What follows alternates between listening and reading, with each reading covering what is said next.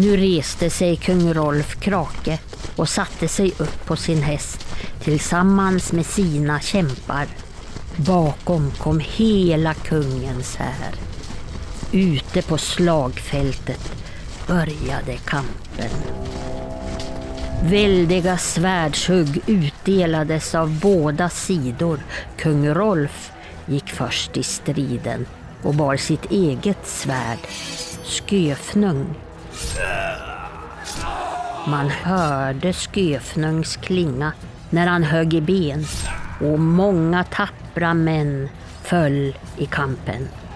Hovård och skuld förstod nu hur svårt och farligt deras företag blivit. Då, då såg de den stora björnen. Den gick framför kung Rolf i striden. Hovards män föll i högar för björnens ramar och tänder. Ingen, ingen kunde längre hålla stånd. Alla föll eller vek tillbaka för den fruktansvärda björnen. Varken svärd eller pilar bet på honom. Björnen till intet gjorde allt och gick oavlåtligt framåt i striden och höll sig ständigt framför kung Rolf.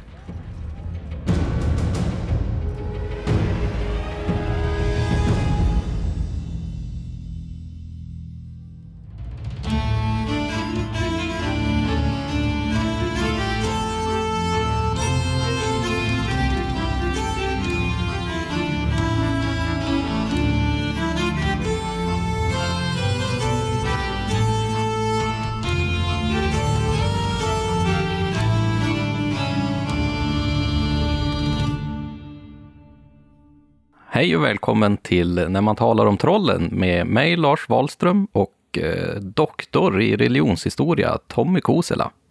Hej Tommy! Hallå! Hej hej! Här i introtexten så fick vi höra en ganska mäktig, eh, ett mäktigt slag. Eh, och den kommer från en nordisk hjältesaga som heter Rolf Krakes sista strid. Vad är det som är så speciellt med den här sagan, Tommy? Ja, här i, i Rolf Krakes saga då, så är det en av kungens kämpar som heter Bödvald Bjarke som inför striden, den här striden som vi hörde nu, då ligger han faktiskt och sover.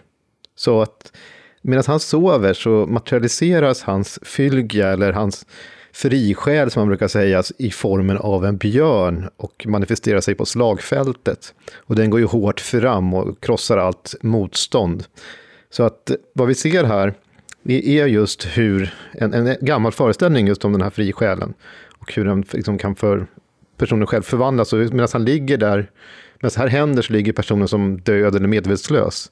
Mm. Det där är en typisk sak som vi finner i många kulturer, att bland det fornnordiska då, att det sägs ju att Oden kunde också göra sådana här saker, att han ligger som i dvala eller vila och sen sänder han iväg sin själ då, en del av den, till en, en djurform.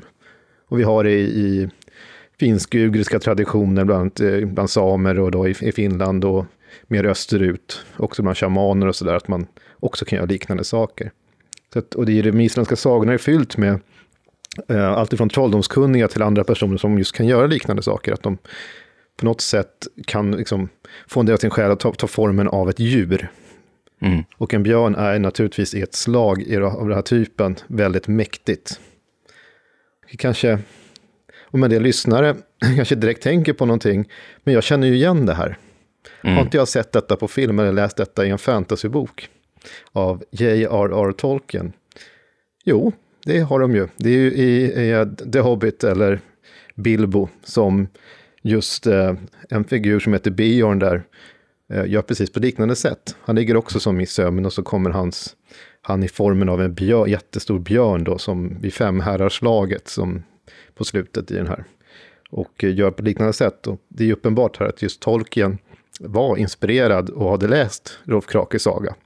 Mm. Det är ju mm. ett av de många språken som Tolkien själv läste och var väldigt fascinerad och älskade så att säga, de isländska sagorna.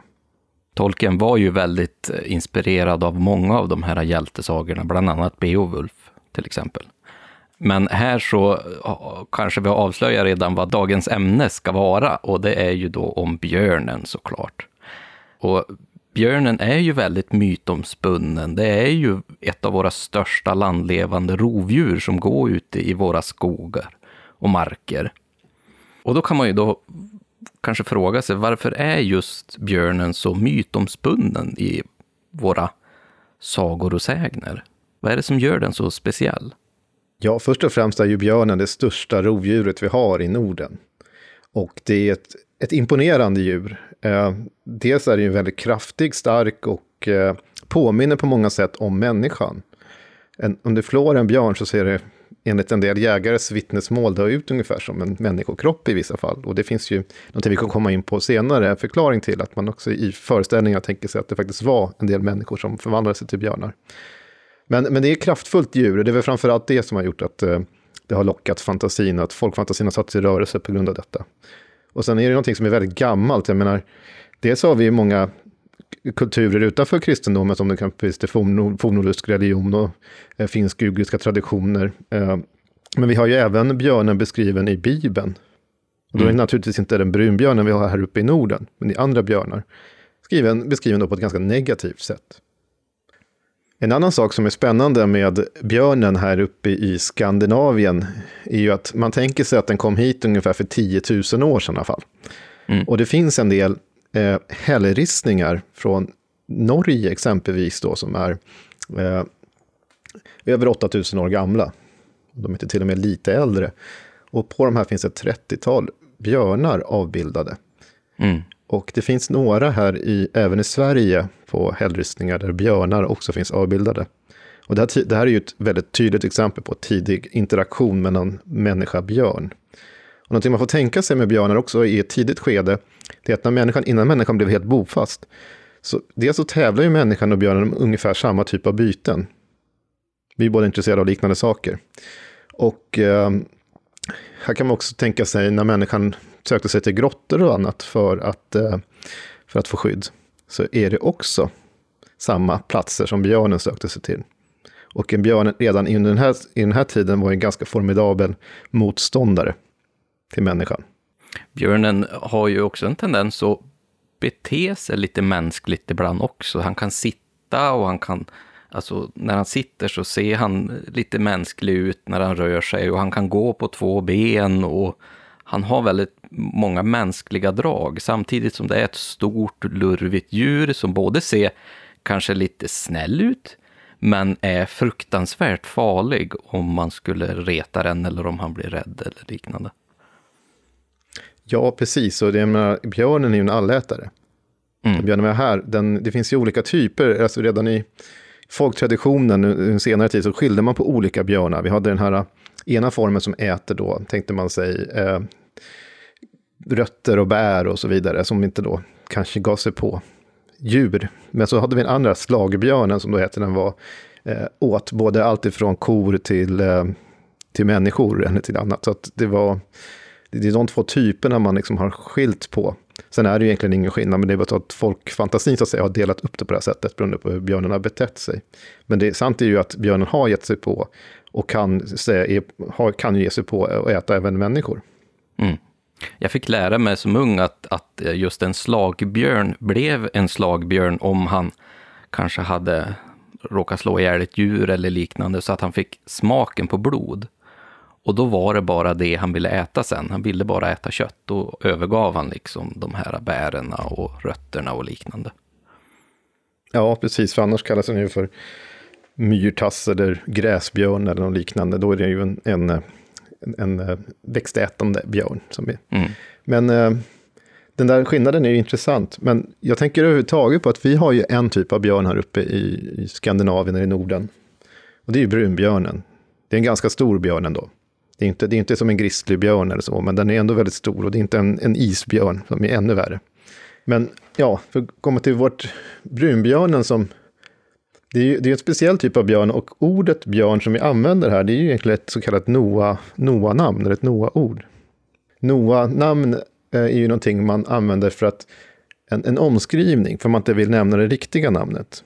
Mm. Och vad det riktiga namnet är, det vet man inte riktigt helt säkert, för det har förmodligen gått förlorat i historien. Men eh, jag menar på att eh, djurbeteckningen björn då anses vara en substantivering av ett indoeuropeiskt adjektiv som är då rekonstruerat som bero, alltså betyder, i betydelsen brun. Och eh, då ska det germanska ordet beran, alltså rekonstruerat så, ska betyda Mm. den brune. Och det här ska då användas istället för ett äldre ord som då man menar på, som vi kanske ser ibland i, vi ser bland annat i grekiskans arktos eller latinets ursus. Och det förmodligen kan det ha ett äldre då namn för björnen i sig. Förmodligen har något liknande hänt här, men vi har liksom ersatt det med den brune. Men intressant nog att inte ens en gång björn fick man säga sen. Nej. Då skulle man säga massa andra förskönande, eh, söta, nästan. Antingen säger man söta saker, snälla saker, det beror på om man pratar till björnen eller om björnen. Mm. Och pratar man till björnen, då ska man säga någonting smickrande till björnen. Guldtass eller någonting annat, eller ja, någonting, som, någonting som gör att den liksom blir smickrad. Och pratar man om björnen, då kan man använda fulare ord, men den stygge och lite andra saker, för att man ska då försöka förklara att det är någonting negativt. Man får aldrig i alla fall säga björn. Använder man de här Noa-orden just för björnen för att liksom förebygga att det ska hända något hemskt? Varför får man liksom inte säga björn i sådana fall? Jo, för att om du säger björn så kallar du på den. Det är samma sak som det finns om, om djävulen eller om vargen. Vargen kanske många känner sig mera bekanta med, på samma sätt. Man kan inte ropa, ja, ropa varg har en annan betydelse i och för sig, men, men man ska inte säga djurets eh, rätta namn, för då kommer den, eller det gäller vissa väsen också, så kommer den komma till dig. Det finns faktiskt därför en del tillfällen när man kan omnämna björnen som troll, just för att inte kalla på björnen.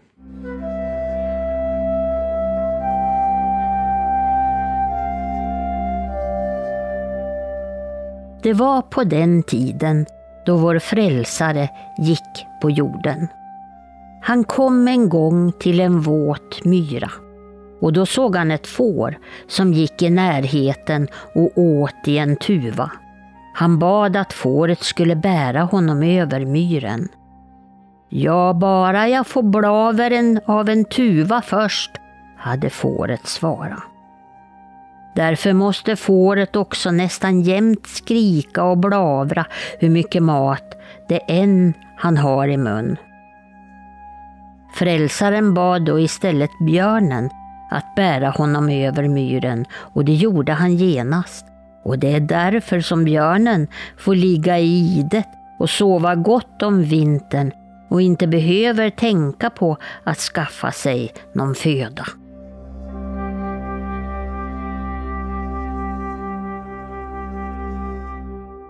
Hur ser det ut med, med björnen i våra fornordiska sagor? Ha, har vi några eh, björnar i vår mytologi? Det har vi. vi det, det här är ett g- ganska spännande ämne, tycker jag. Eh, För att dels får vi tänka så här att vi har, vi har ju björnar i Skandinavien, i, i Sverige och Norge. Det där nordborna senare eh, emigrerade till Island, där det inte finns några björnar. Och de, de flesta källorna som finns kvar är ju isländska, alltså skriftliga källor. Men trots det så lever faktiskt björnen vidare i en del beskrivningar och en del namn och sådär som vi kan se i det isländska materialet. Och så finns det den här som, som vi kände igen redan i inledningen här med Rolf Krake, så eh, när Bödva Bjerke, som för övrigt också betyder björn, så är det ju det här man pratar eventuellt då i vissa fall om det här med olika själar och så, så finns det en annan idé om något som kallas för fylgia. Och fylgia hör ihop med att man är följare, alltså något som följer en.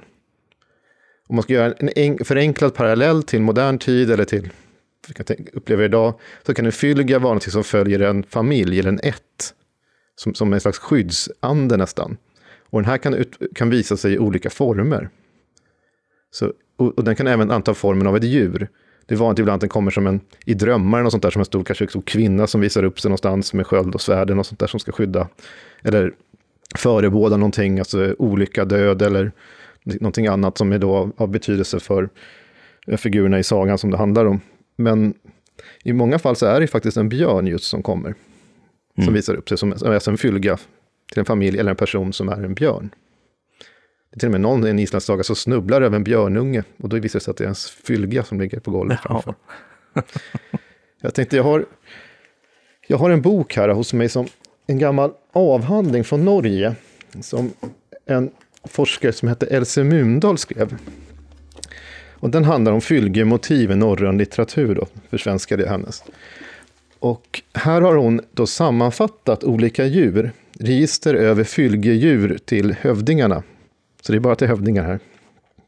I isländska sagor. Som delat upp det i islänningasagor, då, som är, eh, det vi kallar för ättesagor. Sådär. Och den andra formen är fornaldarsagor, som är mer fantasy-litteratur, fast under medeltiden. Ja, nu förenklar jag väldigt mycket här, men ungefär så kan man säga. Och då finns det en hel del olika eh, djur. Och både björn och isbjörn finns med i de här. Så att isbjörn förekommer exempelvis i en sån här eh, islänningasaga som en, en eh, fylga. Eh, och björnen förekommer då fyra tillfällen i två olika sagor.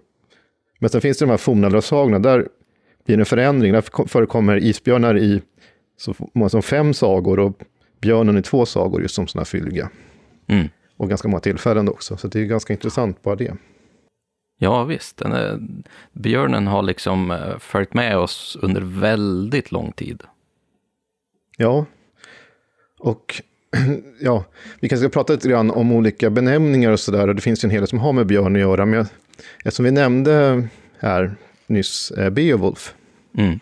så är den väldigt intressant att kanske säga något mer om. För Tolkien var ju en en Beowulf-forskare, en av de främsta faktiskt. Det är ju det som, utöver hans eh, författarskap, så var det just eh, Beowulf-forskningen som var hans stora, där gjorde han en jättestor insats. Så att säga, förändrade hela synen på Beowulf kan man säga som diktverk. Vi kanske ska lite kort bara förklara för lyssnarna vad Beowulf-kvädet är för någonting. Ja, det var ju jättebra att du sa så. det är ju en, eh, det är ju en, en dikt, en ganska stor sammanhängande dikt som är skriven då på fornengelska. Som handlar om en hjälte som heter Beowulf, som förmodligen kommer mot, från motsvarande dagens Sverige. Eh, omdebatterat vart ifrån. Till, eh, ner, och färdas ner till eh, då, Danmark. Till kungen, en kung som heter eh, Hrothgar, som har en hall som heter Heorot, som betyder hjort. Och den här hallen plågas av ett monster som då, en slags troll som heter eh, Grendel. Mm. Och ingen kan liksom stoppa gränden. Då kommer den här starka krigaren från då motsvarande Sverige med sitt följe och lovar att eh, rädda kungen från detta. Och eh, ja, så den handlar om det, hans bravader där, hur han besegrar gränden så småningom och sen kämpar mot grändens mor som är ett ännu värre monster så att säga, svårare. Och sen sedermera hur han slåss sin sista strid mot en drake i Sverige och dör på kuppen.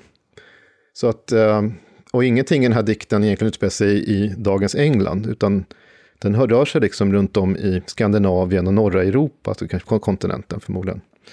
Så det, och den är, här är ju tidsfäst någon gång, kanske under vändeltid då, folkvandringstid, vändeltid, så att den är ju äldre än vikingatid. Men det intressanta är att Beowulf-namnet eh, är ju också lite omdebatterat. Men en vanlig tolkning, det är att den antingen att det är Beov, alltså en gammal fornengelsk gud, eller en gammal gud, alltså Beovs äh, varg, alltså Wolf där som, men en ännu intressantare tolkning, det, det betyder Beov som är, är bi, mm -hmm. som är bin. Mm. Och, alltså bivarg skulle det då bli. och vad det. är det som är en bivarg? Kenningsspråket, det är ju en björn.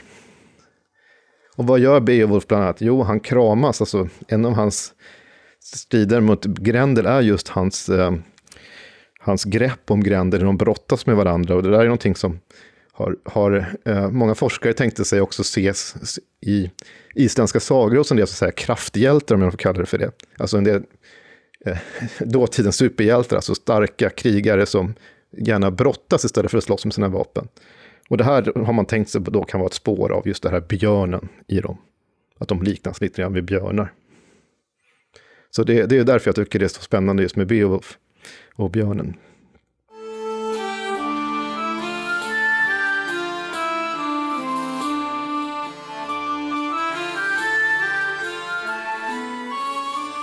Björn, eller djursymbolism, är ju väldigt gammalt i, inte minst i Norden. Och det gäller ju även björnen, så vi hittar ju spår av, som vi var inne på, alltså om björnen i sagor, dikter, myter och annat. Men även, även alltså arkeologiska belägg för björnar. Eh, vi har bland annat hittat, har man hittat björnskinn i gravar, björnklor och annat. Förmodligen finns det anledning att tänka sig då att alltså, framstående furstar eller annat har, har begravts med björnskinn runt sig som en statussymbol. Det finns också en del namn som är intressanta om man tittar på namnmaterialet. Och det här då får man ju gå till runinskrifter.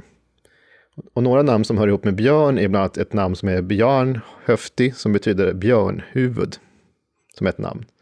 Och det finns en del namn också i då medeltida manuskript, då, alltså från Island.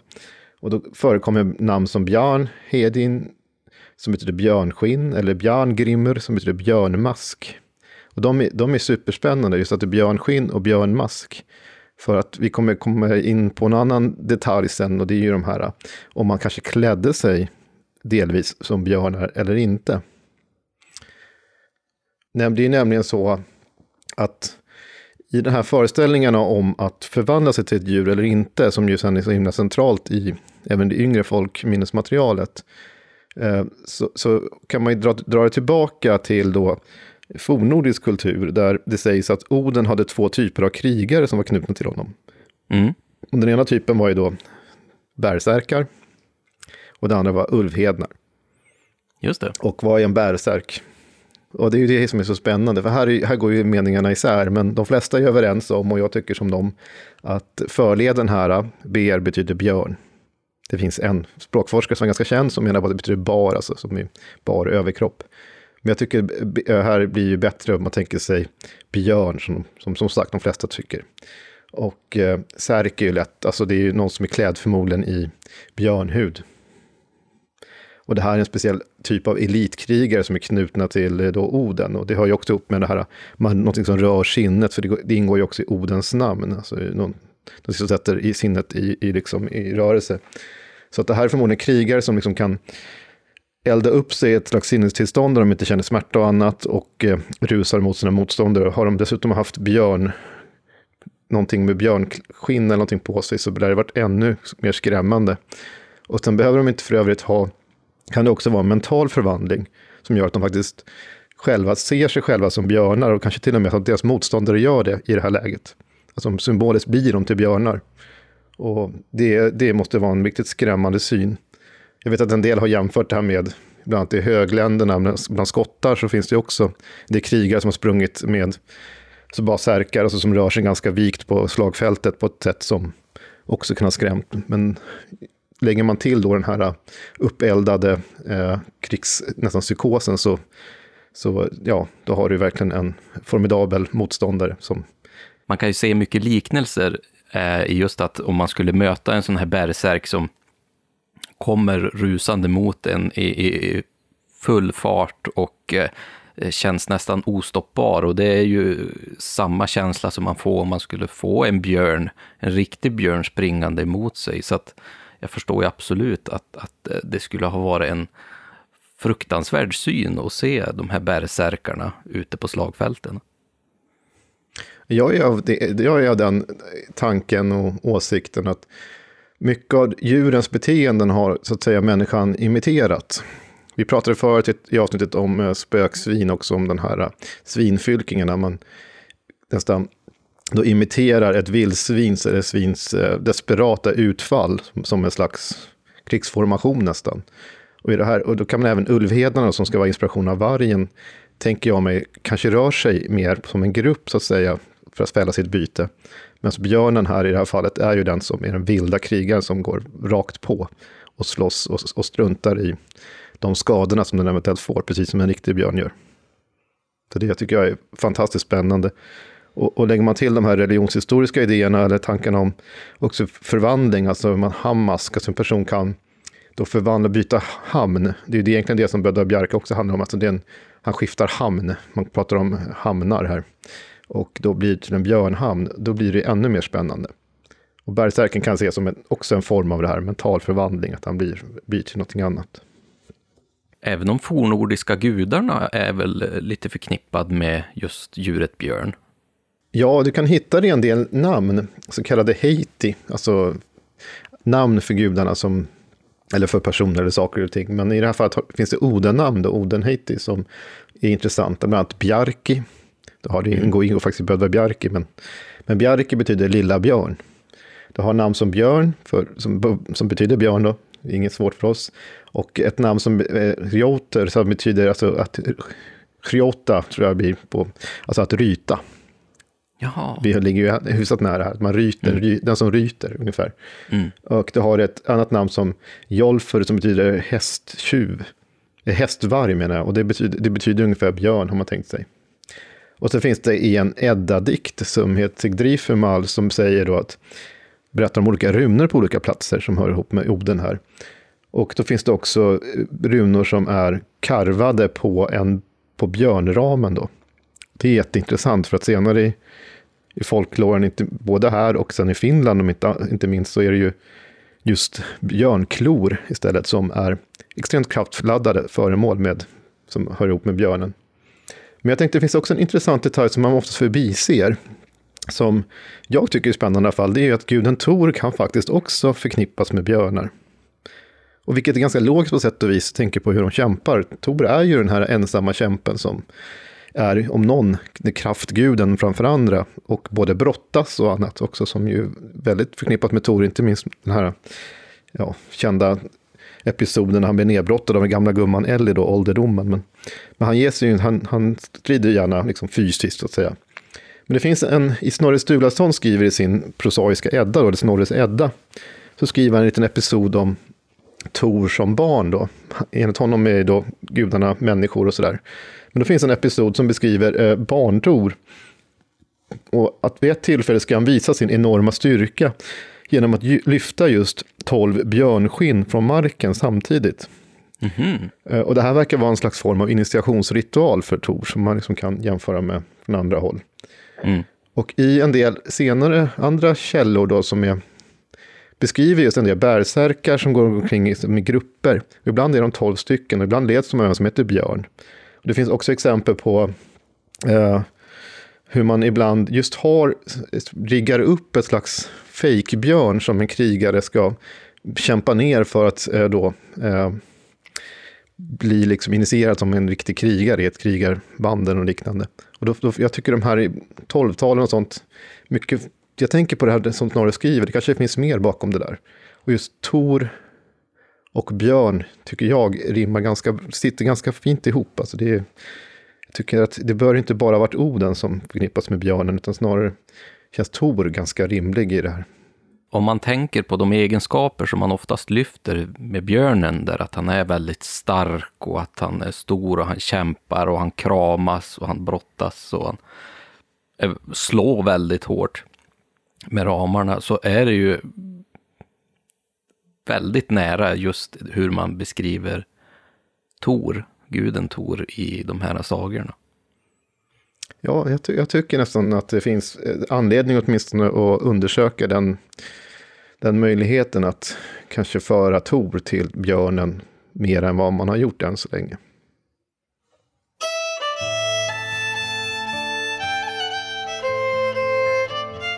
Det hördes om en som kunde vara i en björn. Jag tror han var från Norge. Men han var här ute i Härjedalen om sommaren och tog fåra. Och så var han i Vänsjö. Ja, det ligger ju mellan Älvros och Kårböle och hör ju som till Ängersjö, tror jag. Och där gav han sig på och tog Vänsjöblacken. Det hände så här. Det hade regnat och hästen hade gått in under lavvägg. Björn hade sett inte och gått upp på taket och släppt ner sig på honom. Men det var som ett litet spår och följe därifrån och Kara, de följde den. Ja, han gick i björn ända hem. Men då var jägare efter han och då de kom dit fick de se björnskinnet ligga bak i farstudöra. Det låg där och som skalv. Och käringa hon höll på att tvätta gubben sin och Kara de hörde hur de prata inne där. Jo, nu är du fet, hade hon sagt till gubben. Jo, jag har ju ätit mycket fåra och så fick jag ju tag i Vänsjöblacken, hade han svarat då. Men då sköt de dit i björnskinne och då stöp gubben.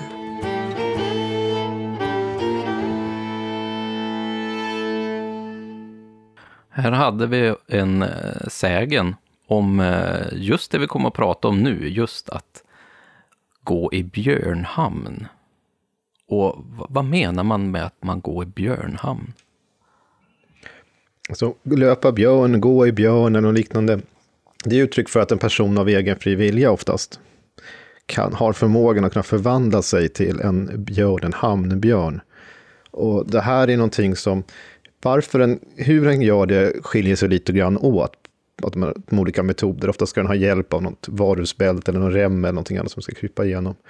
Men att det, det, liksom, det är, björnens rovdrift som här, smittar av sig. Som, när personen blir till en björn, för den förvandlar sig till en björn, så eh, blir den väldigt glupsk och, och kan liksom slå eh, boskap och annat, eller till och med människor om den så vill. Så det, det är ju en förklaring som finns, är ganska vanlig, inte minst i då Härjedalen och Jämtland och stora delar av Norrland. Vilka typer av ritualer var det man skulle göra då för att eh, kunna gå i björnhamn? Ja, det, det, det, finns ju som oftast när det gäller folkliga föreställningar finns det ju olika versioner eh, hur det ska mm. gå till. Men jag, jag, skrev ju själv en artikel här om skogens ludne drott, om folktronbjörnen i Jämtland och Härjedalen. Och där beskrev jag just detta. Så jag tänkte jag kan ju läsa lite grann om hur jag beskriver det här, ett magiskt bälte som man kunde använda sig av det här då, eh, förvand, för, för att förvandla sig. Och då skriver jag så här, i, i många uppteckningar omnämns ett magiskt bälte så den som ville bli förvandlad skulle krypa igenom. Och med sådant bälte finns det uppgifter från både Jämtland och Härjedalen, ganska många dessutom. Eh, bältet kunde enligt en uppgift då, från både Borgvattnet och Frostviken vara tillverkat av människoskinn. Från Borgvattnet sägs det i en annan uppteckning att, att det inte är vilket skinn som helst, utan det bör dessutom komma från någon som har begått självmord. Mm. En färgstark bild av hur bältet tillverkades ges i en uppteckning från Hammerdal. Där sägs det att bältet var en rem som var flodd efter ryggen på en person som hade hängt sig.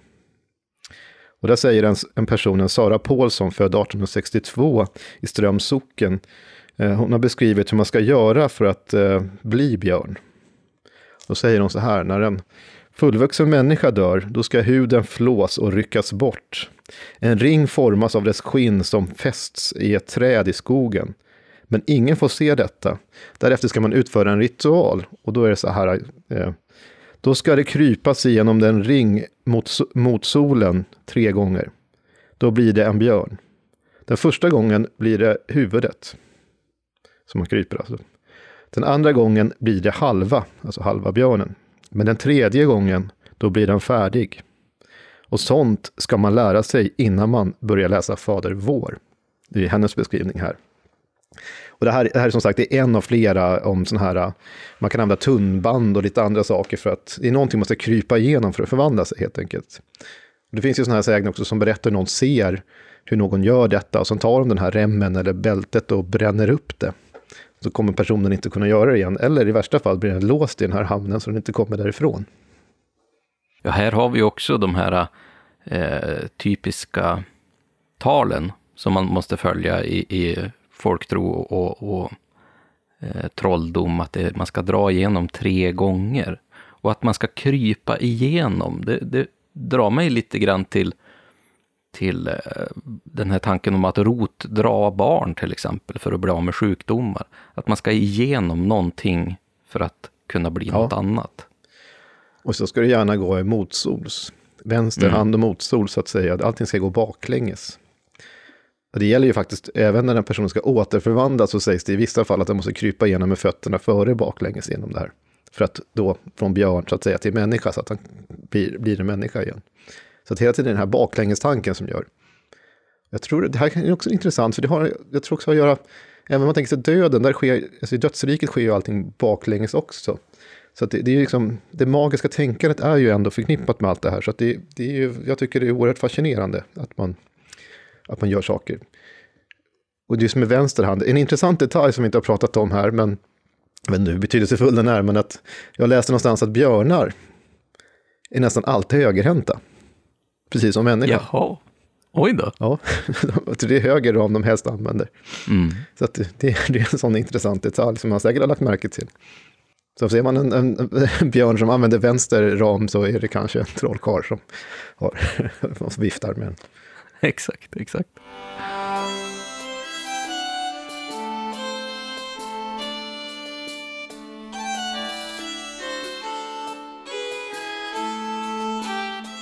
Erik Ersa han talade om att äh, uh, Käpa-Lisbet hon gjorde sig till björn och rev hästar. Han talade om att hon kom från Hammerdal en gång och där hade de mist en fjolårssmärr. Och då Käpa-Lisbet kom hit, då hade hon slickat sig om mun och var så mätt, ja hon ville då rakt in ta någonting.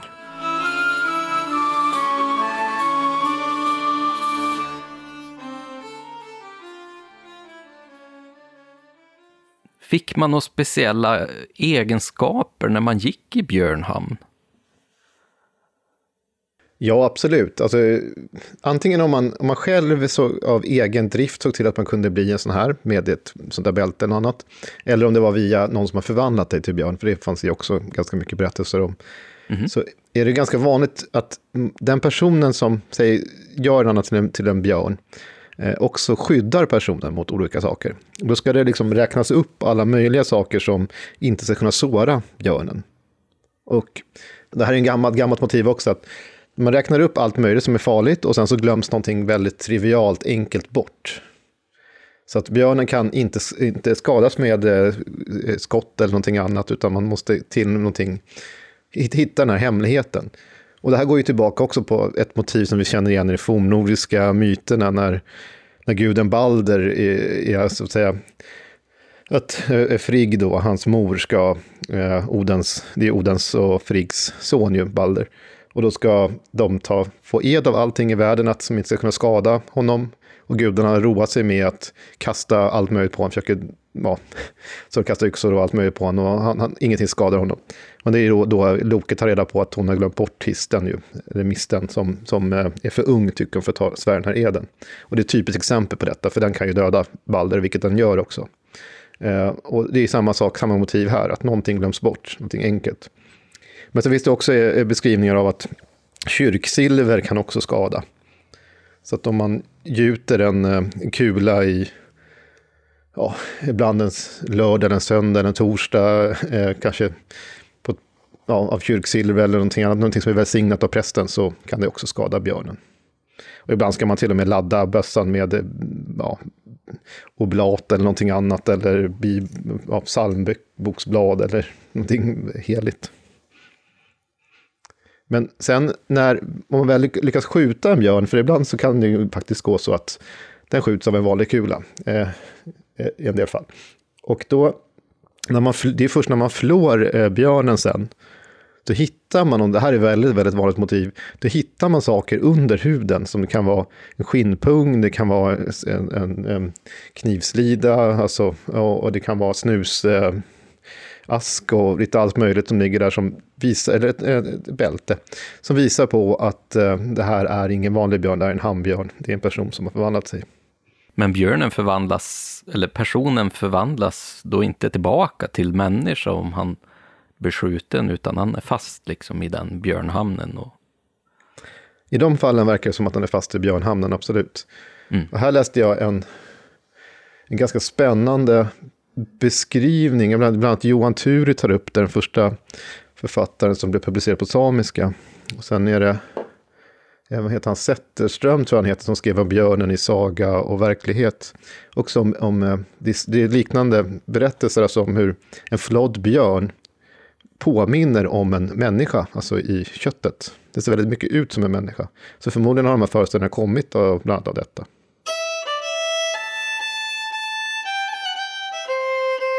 Jag hade en faster uppe i Fullsjön som hette Lisbet. Och när hon var nygift då kom det en tiggarlapp till henne på vintern och ville ha mat. Och i gamla tider då hade nog, nog angst och respekt för lapparna, för de var ansedda för att kunna trolla. Så min faster, hon gav honom mat och var snäll emot han. Men då han gick iväg, då sa han Ifall du får se mig någon gång när jag kom och gå gärning kräkhopen där på vallen, då behöver du inte bli rädd. Jag ska inte göra det något. Och så en morgon, där i buan på sommaren, då hon hade löst ut kräka så de gick där på vallen och hon höll på att rensa fjöset innan hon skulle fara ut och gete kräka. Då fick hon se en björn som kom och gick gärna kräkhopen. Han tittade på henne, men rörde inte kräka och så for han åt skogen. Men jag kommer inte ihåg då om det var till Sörviken eller Görviken han for. Och där hördes att han hade revet två eller tre hästar. Då, då kom hon ihåg vad den där lappen hade sagt och hon förstod att det var han. Det törn snart på att vara en hundra år sedan som det hände. Det gick inte att skjuta sådana där björnar. Inga vanliga kulor bet på en, bara silverkula. Men jag har hört att de en gång fann både bälte, slira och kniven då de hade flått upp en sån där björn. Men jag vet inte var det var någonstans. Men det var inte häromkring.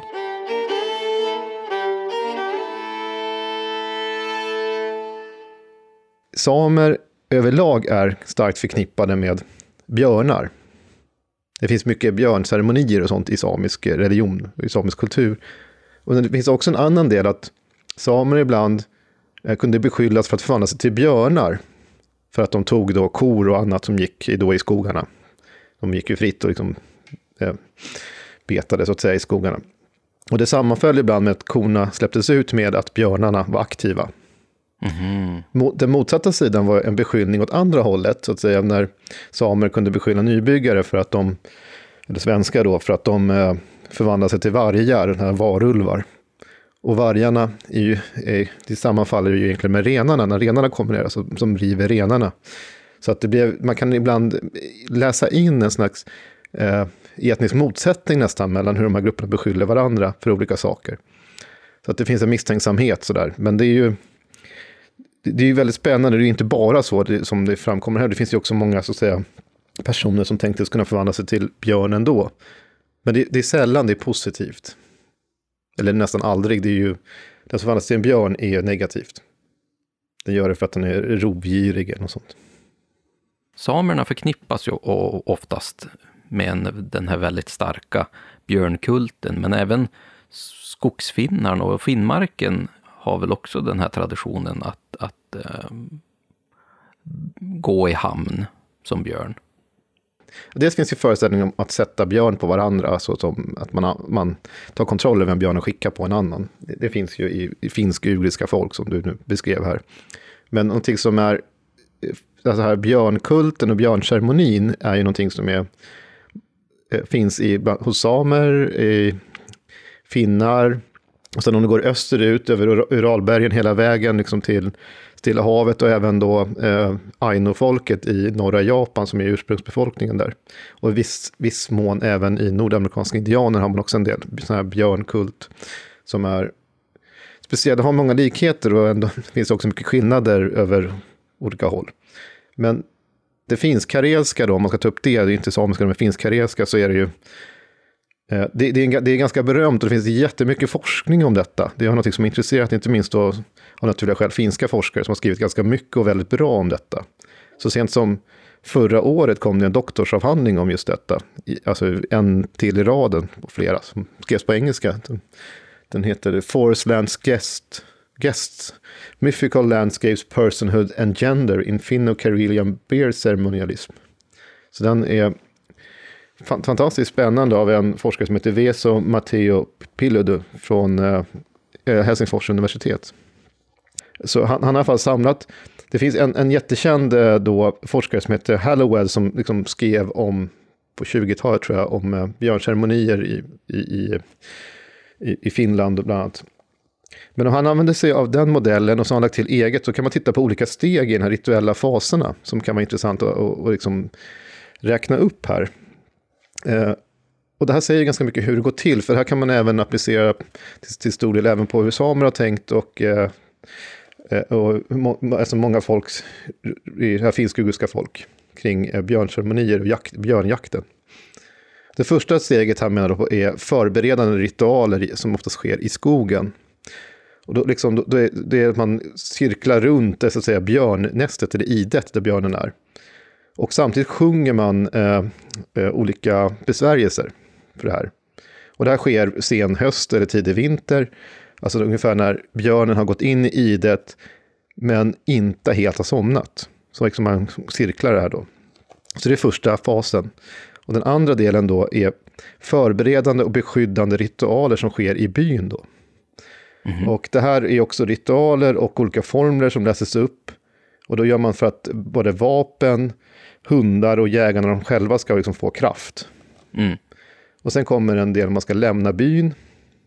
Och då är det olika ritualer och saker, alltså olika man, performativa handlingar, eh, som också riter som gör, och sånger och sånt som gör att björnbett och sånt inte ska kunna eh, bita på de här jägarna.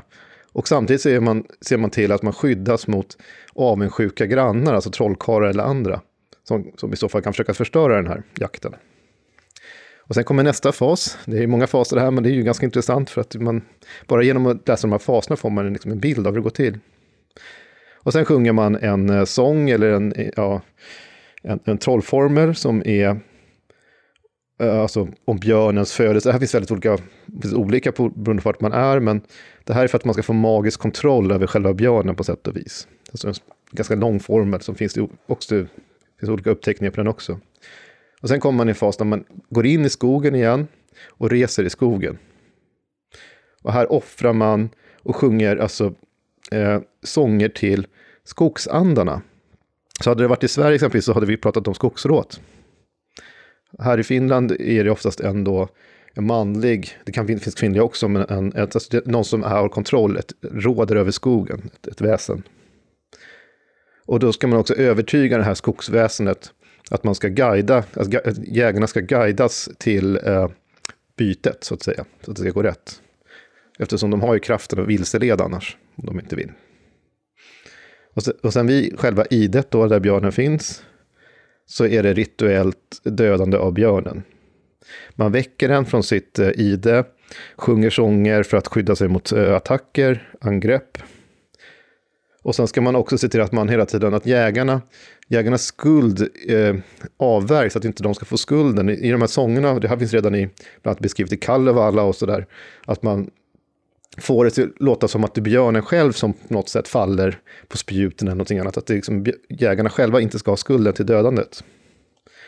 Och samma också, sånger sjungs också medan man flår eh, eh, huden från björnen. Och sen kommer man till det som ju själva, det som egentligen har skrivits mycket om, det är ju att man återvänder till byn och då kommer själva björnfesten. Som är sin stor grej i sig. Och det är det här rituella när man kommer tillbaka med björnen. Och då björnen tas emot som en hedersgäst i, till eh, byn då. Eller till och med som en brudgummen och sånt där. Alltså det är väldigt eh, speciella eh, former.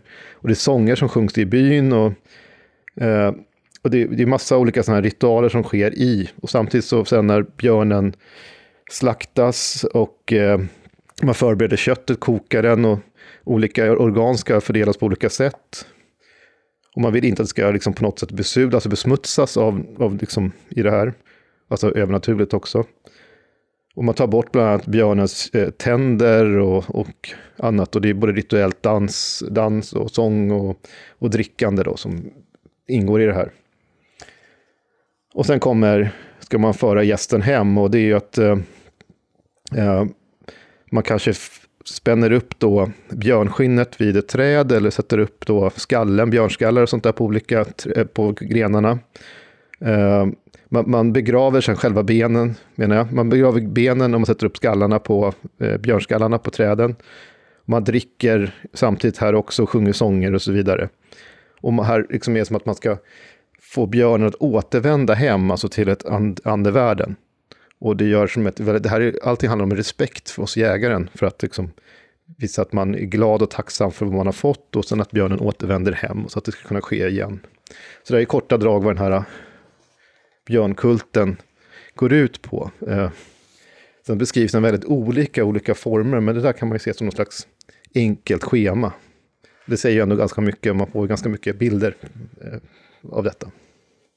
Det är ju väldigt djupt rotad, den här traditionen och i, i kulturen i de här områdena. Har man någon förklaring till varför det är så, så vanligt förekommande just i de här områdena i, i, i Sápmi och i, i Finland och Finnskogarna. Och det.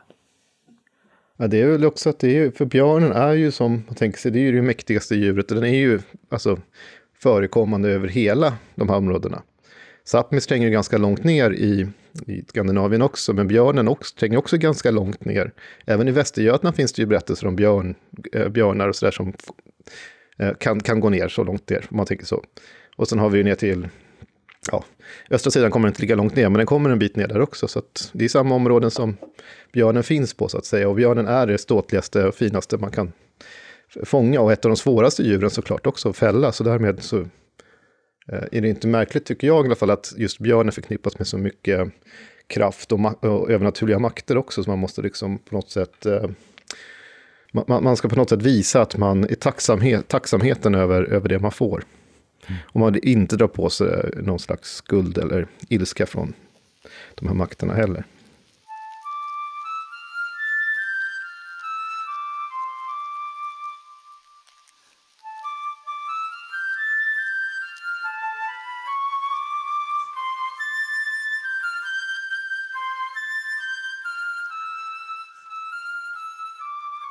Ja, en del av det här med hur man ska få förlåtelse och det här blickande sången och sådär har ju också bevarats, finns bland annat då i, i Kalevala eh, som eh, här i en översättning av en liten del som handlar om björnen och, och, och när man har fälten och sådär och eh, ska nästan be om ursäkt.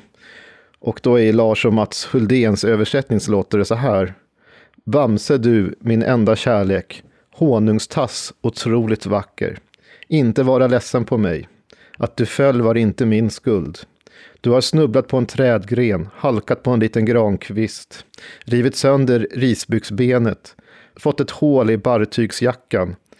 Det är ofta halt om hösten. Dagarna är grå och dunkla. Sen kommer lite senare. Överlåt åt kölden idet. Överge det kära hemmet som du byggt åt dig av björkris, flätat dig av smala slanor. Anträd, vittberömde, resan, börja vandra skogens stolthet. Gå till fots med sommarsulor, blåbärsstrumpor, ta och tassa. Bort från dessa vrår och vinklar. Alldeles för smala stigar. Anslut dig till andra kämpar, till den stolta hjälteskaran.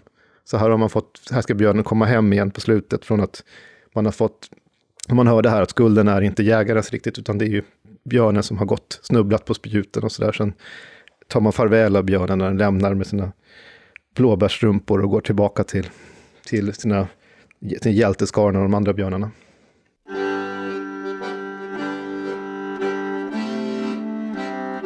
Så här berättade gamla Kerstin, en kvinna som hade arbetat uppe i fäbodarna i 55 somrar och varit med om många underliga saker som hade hänt under åren. En morgon för ungefär en 45 år sedan. Det var när jag stod utanför fäbodstugan tidigt på morgonen och diskade mjölkkärlen som jag hörde ett underligt ljud bakom mig. När jag vände mig om fick jag till min förvåning se en stor björn som kom haltande emot mig. Jag stod helt stilla och tänkte att björnen skulle fortsätta förbi mig.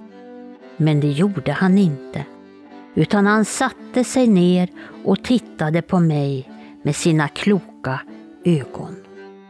Då och då lyfte han på sin ena tass och det verkade precis som om han ville att jag skulle hjälpa honom. Än idag vet jag inte hur jag fick mod den där gången. Men jag tog en träskål med ljummet vatten ur disken och en trasa i handen och gick försiktigt närmare björnen. Han tittade på mig hela tiden. När jag kom nära satte jag ner träskålen på marken framför honom. Björnen lyfte tassen och satte den varligt och försiktigt ner i skålen och han tittade på mig och på trasan som jag hade i handen. På foten hade björnen ett stort sår och smutsen och jorden hade gjort var i såret. Kanske hade han fastnat mellan stenar och gjort sig illa. Jag tvättade såret och drog av mig ena strumpan och satte den på björnens onda fot. Björnen glodde på strumpfoten och så drog han iväg. Men när han hade gått några meter så stannade han, vände huvudet och tittade på mig och på fäbodstugan en lång stund och sen försvann han mot skogen. Någon vecka efteråt saknade jag en av korna. Hon kom inte hem på kvällen och jag visste ju att hon var på väg att kalva vilken dag som helst så jag blev orolig och tänkte att jag skulle iväg och söka henne tidigt nästa morgon. På natten väcktes jag av att jag hörde kon råma utanför. Hon stod vid fäbodgrinden och råmade och råmade och jag såg att hon hade kalvat. Men kalven fanns inte med. Nästa morgon var jag tidigt på benen för att gå ut på skogen och söka efter kalven. Men nu hände något förunderligt. Genom fäbodfönstret fick jag se en syn som jag inte glömmer så länge jag lever. Björnen kommer över vallen på två ben och bär kalven framför sig precis som man bär ett barn. Han lägger ner kalven framför bostugan. Sen stod han stilla en stund och tittade sig omkring och så försvann han fyrfot in mot skogen.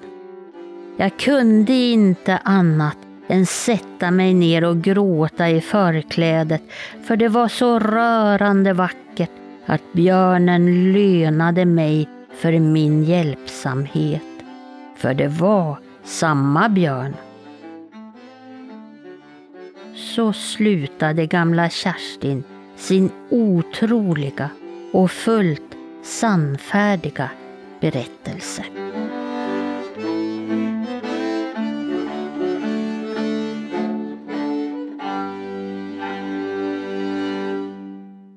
Här har vi en berättelse som är nedskriven av Viktor Nordén från Östersund i Jämtland.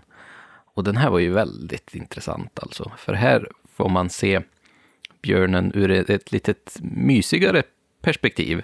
Eh, och ett väldigt tydligt tema också, som man ser i andra berättelser, att man hjälper det här djuret där han har någonting i tassen som det brukar vara, eller i foten, att det sitter en sticka eller någonting.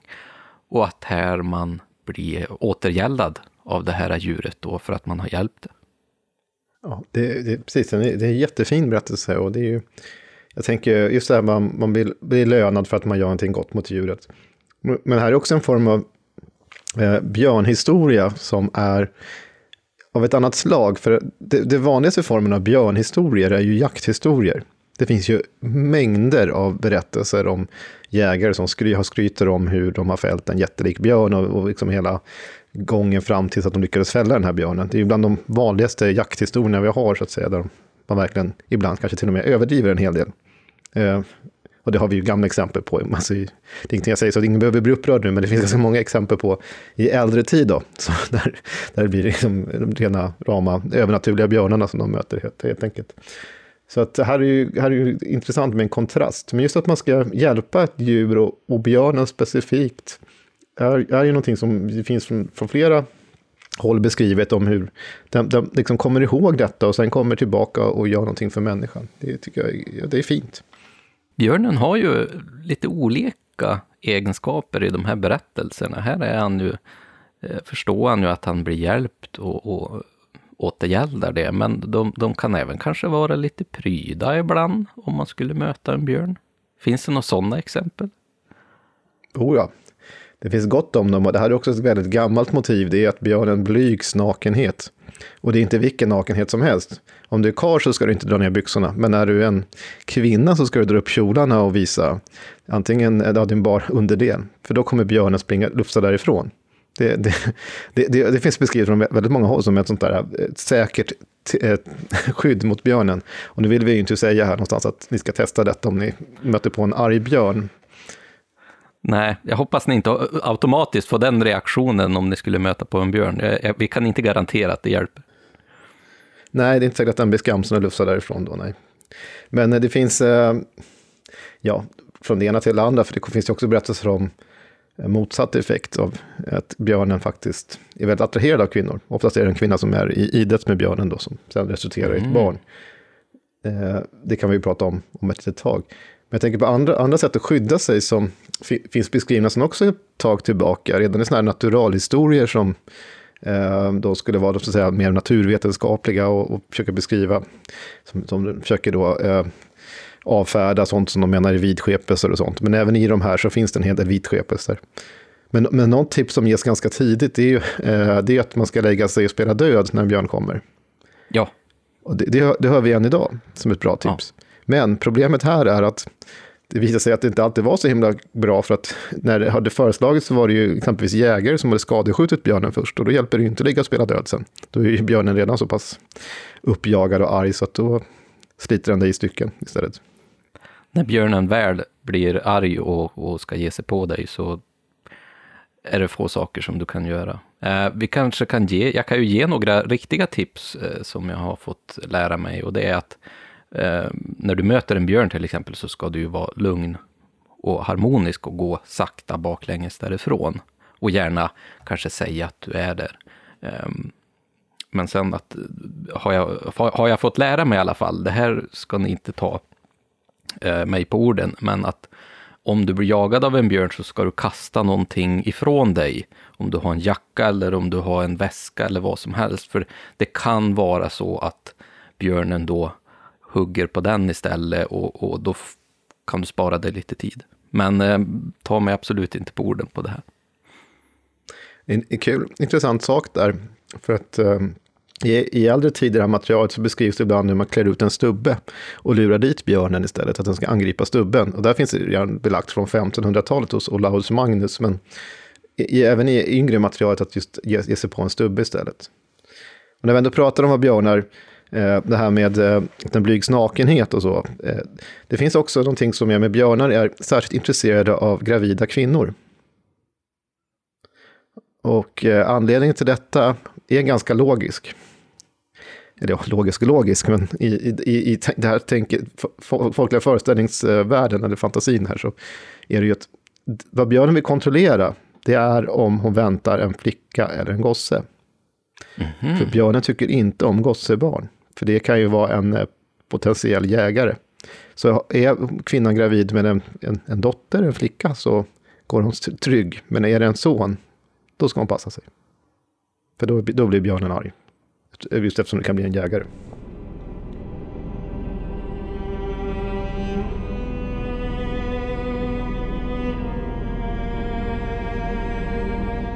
Björnen, han är farlig på kvinnfolk som är havande med barn.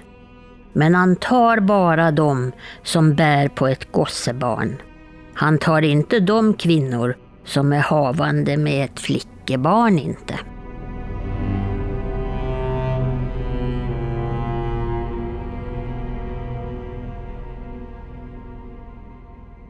Vi har pratat om det lite tidigare här, men att ställa en björn. Vad menar man med det egentligen? Jag har hört talas om att man kan ställa blod, stä blod säger vi här uppe i Ångermanland. Och att man då kan, om man har en skada så, så läser man en ramsa oftast och då stannar blodflödet liksom i såret. Eh, men vad menar man med att man ställer en björn? Med det så menas att man tar kontroll över en björn och skickar den oftast på en annan. Så att det är trollkarlar, trollgubbar i regel då, för det finns, det här finns beskrivet i, bland samer och då bland finnar, eh, som oftast då har nojder eller trolldomskunniga som skickar de här på varandra. Det finns ganska stora beskrivningar om hur, hur liksom, trollgubbar från olika socknar eller krigar mot varandra med att skicka kraftiga björnar eller, eller eldar eller allt möjligt mot varandra. Men just att björnen är någonting som man kan ta kontroll över och skicka på en, eh, en stackars granne eller någon man inte tycker om. Det, det finns det gott om beskrivningar av. Så det, det, det, det, det är det det betyder, att man på magisk väg tar kontroll över, över fjärrstyr nästan björnen mot sin fiende. Det finns ju några dagar i almanackan också som eh, kanske inte många vet, men det finns en del folktro kring just två datum som gäller björnen. Och då har vi den första som är den 14 april. Och det kanske du kan berätta lite grann om vad det är för dag och varför den är förknippad med björnen överhuvudtaget. Ja, det 14, det, det är för man tänker sig att då, kommer, då lämnar björnen sitt ide. Och det, det är, egentligen är det för att det är den första, i den folkliga kalendern, den första sommardagen. Så att det är egentligen därför det sammanhänger. Ja, det intressanta med det här äh, Tiburtiusdagen, eller första sommardagen, för det är ju inte bara i svensk tradition, utan det hittar vi även i Norge och på Island och även bland samer också, att det ska då symbolisera att äh, där björnen går ut ur idet. Så det, mm. det är en viktig märkesdag, så att säga, i den folkliga kalendern. Så finns en annan dag som är av intresse, det brukar infalla någon gång den 13 januari. Och det är för att när björnen tänks när den ligger i sitt ide, att den vänder sig en gång. Och det här är den dagen den ska vända på sig. Och det här finns, det är intressant för att jag fick nyligen eh, se en liten kuriositet då, för att i, i Berlin, vid ett etnologiskt museum, så finns det ett, eh, en svensk runstav från 1688. Och på den så har, alltså för 13 januari så har man ristat in björ, som är ett ord för björn. Så att det är, det är just det datumet när björnen tänkte vända sig, så det måste anses vara ganska en viktig händelse för året mm. ändå. Mm. Just som det är just det som symboliserar det datumet. Det finns ju ganska många epitet man kan få, att man kan vara stark eller stor som en björn. Och samtidigt har vi pratat lite grann om bortbytingar där, där eh, man kunde säga att ett barn var ett troll. Men finns det några liknande eh, berättelser kring att barn eller människor skulle ha någon förknippning till att vara, ha björnföräldrar till exempel? Ja, det gör det. Och inte minst här i, i Norden finns det en hel del av den varan. Att en person eh, oftast är då son till en, eh, en män, människomor och en björn eh, som pappa. Jag har en variant som jag skulle kunna läsa som är från Jokkmokk från 20-talet, 1920-talet. Som ett exempel på denna. Och då är det att i den här äh, berättelsen då så sägs det i sägnen att en flicka måste, för att, måste undfly sina tre illasinnade bröder. Då tar hon till, tillflykt till ett björnide. Äh, och där avlar hon en son till idets ägare, alltså till björnen, med björnen. Björnsonen växer upp och lämnar sitt barndomshem och när faderbjörnen blivit gammal och trött på att leva, alltså ja, björnen då, eh, nödgade han sin fru att fästa en mässingplåt i hans panna. Vilken plåt skulle dels skilja honom från andra björnar och dels vara en signal till sonen att inte döda sin far när han växt upp. Mm -hmm. Kvinnans tre bröder ringade, eh, runt, ringade om idet och den gamla björnen bet och sargade illa först den äldsta eh, brodern. Därefter gick han in i idet igen. Snart rusade han ut och, och skadade på samma sätt den andra brodern och gick in i sitt bo. Och tredje gången han kom ut reste han sig på bakbenen bärande sin hustru i ramarna. Hon befallde sin yngsta bror att skjuta björnen, vilket också skedde. Björnhustrun eh, gick undan ett stycke och täckte över sitt ansikte eftersom hon inte hade hjärta att se sin make bli flådd och styckad. Alltså björnen. Hon kunde emellertid inte låta bli att smygtitta med ena ögat eh, se, för att se vad som hände. Och därmed säger man sig att seden ska komma, att inget kvinnfolk fick se björnen eller kararna som sysslade med slakten eller kokningen annat än med täckt ansikte eller genom en mässingring. Så det kommer typ därifrån, säger man. När kokningen väl hade börjat berättade de tre morbröderna för en nyss anlände björnsonen, han kom tillbaka nu, att de skjutit ett egendomligt djur som hade haft ett stycke mässing i sin panna. Den unge mannen avslöjade då att han var den skjutne björnens son och krävde att han skulle ha samma lott som de tre övriga. Men de vägrade. Då hotade sonen att väcka sin far. Och då de äh, fortsatte att vägra slog han med ett spö på björnskinnet och sade stå upp far, stå upp. Då började vattnet koka så häftigt i grytan att det såg ut som om köttet ville hoppa ut. Härav kommer sedan att man ska piska det fällda djuret. Det, det är egentligen här som är själva grunden till den här. Eh, det här, här är en variant på den här sagan som har fått en utformning här som är upptecknat på 1920-talet. Men den här är gammal, den finns ju bland annat beskriven i hos Saxo Grammaticus, i alltså hans eh, berättelser från 1200-talet över Gest, eh, Gesta Danorum om danernas historia, danskarna då. Och här kommer vi tillbaka till fornnordisk tid, till eh, han säger då att både kungarna Sven Tveskägg och dennes systerson Sven Estridsson skulle vara ättlingar till en björn. Så att den här varianten finns liksom.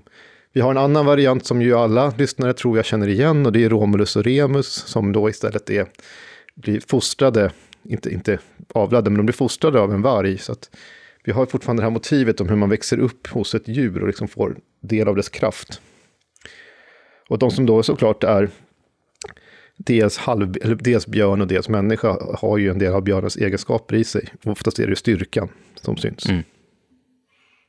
Kanske lite hett temperament också och kraftigt stort bygg. I, I många fall, ja, precis. Så det här är egentligen, det här har ju skrivits också väldigt mycket om. Det finns många tjocka eh, monografier bara om detta ämne. En, en väldigt bra sådan tycker jag är en som heter Friedrich Panzer som skrev om just Beowulf fast med Björnsonsmotivet som utgångspunkt med den sagan. Mm. Så den är på tyska.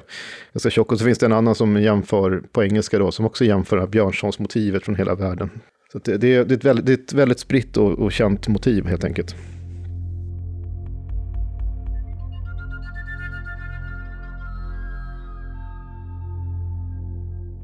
Här i Långseleby var det en gång en björn som härjade svårt.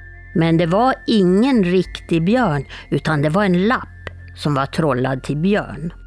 Han rev bara människor den där. Han åt inte upp dem.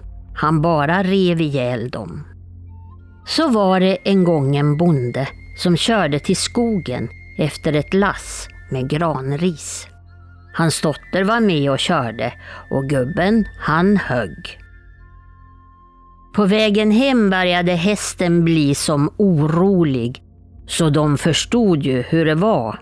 Jänta, hon körde och gubben själv satt sig bakpå för att hålla björnen ifrån sig med yxan. Men så föll gubben av och då var det färdigt. Björnen var framme och rev ihjäl honom. Men då var det en kar, han var uppifrån Brandkärl, som åtog sig att försöka ta livet av björnen. Först stöpte han tre silverkulor för att kunna skjuta ihjäl björnen. Men han trodde nog själv att han skulle gå åt, för han for in till prästgården och tog nattvarden innan det bar iväg till skogs. Men han klarade sig och han fick ihjäl björnen.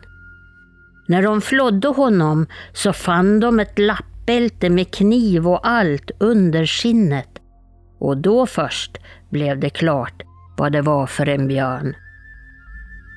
Och det skinnet, det hängde länge det i sakristian i Anundsjö kyrka. Och där såg jag det själv också när jag var ung. Men eh, då höll det redan på att bli så att håret rök av bara man rörde vid det.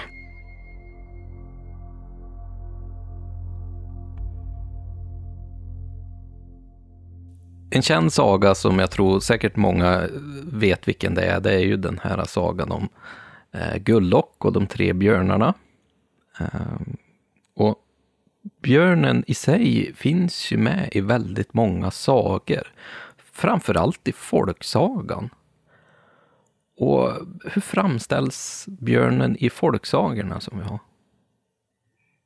Jag skulle, jag skulle faktiskt vilja backa bandet ännu längre. Ja, det beror på vad man menar med folksagor, hur gamla de är, för det kan ju vara jättegammalt. Men att björnen är, alltså djurfabler, är ju någonting där björnen redan från första stund har funnits med. Och den har vissa karaktärsdrag där som, som sen, som vi ser ju, eftersom sagorna är ju också fabler, alltså det ingår ju i de här, så länge det handlar om djur i, i centrum. Så, så har ju de eh, egenskaper då som ska spegla människans egenskaper. Och björnen har oftast, den, är, den den här framställs som lite dum, eh, eh godtrogen nästan, lite där, eh, ja, lättlurad. Oftast är det räven eller vargen eller andra djur som liksom på ett eller annat sätt lurar björnen till någonting. De, de liksom får björnen göra, göra någonting och så får de, eh, eh, får de, får de liksom, eh, skörda frukten av det sen. Och de tidiga, redan under antiken, egentligen tidigare än så, emellan från liksom Främre Orienten så finns det berättelser som då är av typen så kallade bestiarier.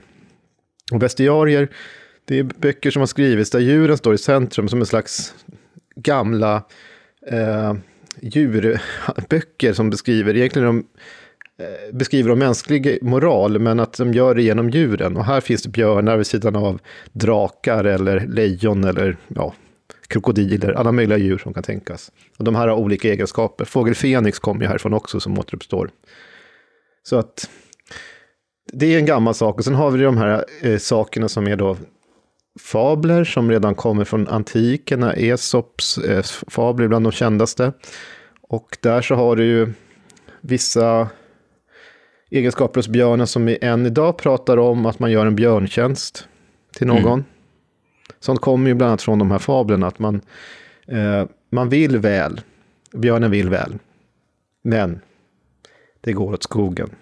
Jag fick höra en, en eh, variant där att det var björnen som eh, satt bredvid sin husbonde som satt och sov. Och då kom en fluga och satte sig på husbondens huvud. Så då tänkte björnen att ja, men jag ska smacka till den där så att den, så han slipper ha den där flugan på huvudet. Och så drämde han till. Men problemet är ju det att han insåg ju inte hur stark han var, så björnen slog ihjäl husbonden rätt upp och ner. Flugan dog ju nog och just den är ju den är från en fransk fabel, som är yngre i och för sig. Men det, det är ju precis den som att man inte riktigt vet vad eh, med ja, en obegåvad vän, vad den kan göra så att säga. Det finns varningar för, och, det, det, och den, den delen finns även i de äldre, så att säga, med björnen.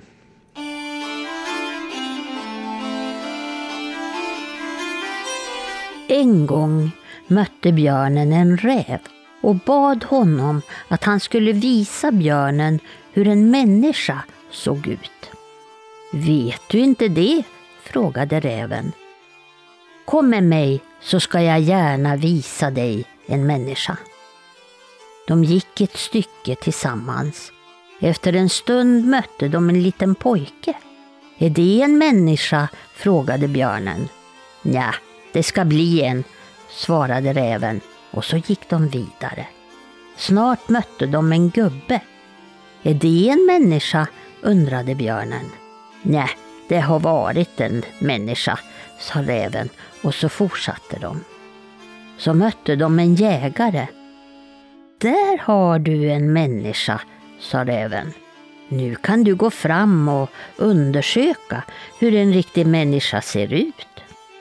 Räven försvann så fort han kunde men björnen fortsatte bort mot jägaren som stod och laddade sitt gevär och förde laddstocken ner i pipan precis just när han fick syn på björnen. Björnen stannade och tittade nyfiket och intresserat på jägarens förehavanden. När jägaren hade laddat färdigt sköt han på björnen förstås men ett skott räckte inte till en sån bäst, utan björnen sprang förskräckt därifrån och sökte upp räven igen. Hör du, sa han, det var en rälig människa som du visade mig.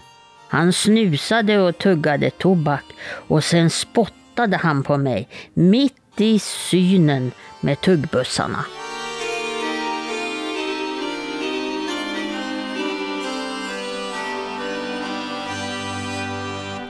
Och här hade vi ju ett bra exempel på en fabel där eh, björnen verkligen framställs som lite godtrogen och lite, eh, lite dum.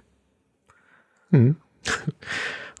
ja, oftast är det just räven som får spela det där, eh, lurar eh, björnen, stackars björnen. Så att det, det, finns många varianter på det.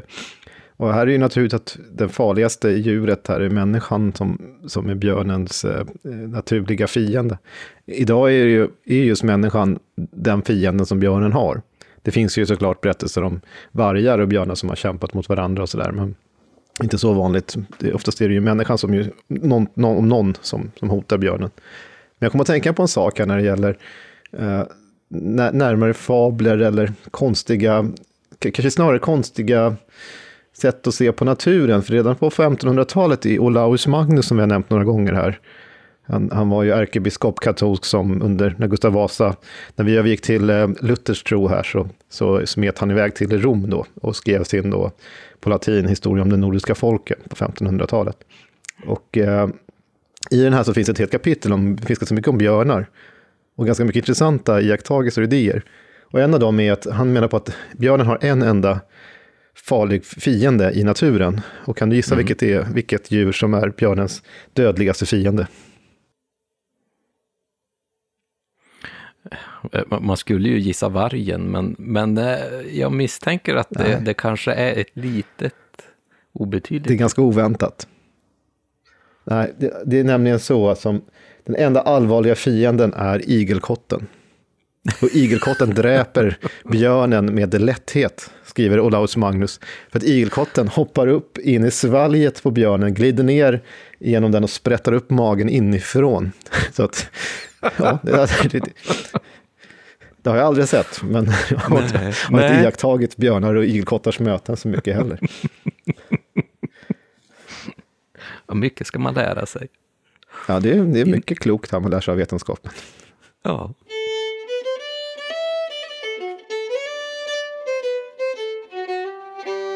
Det var en gång en kar som for omkring på landet och sålde fisk.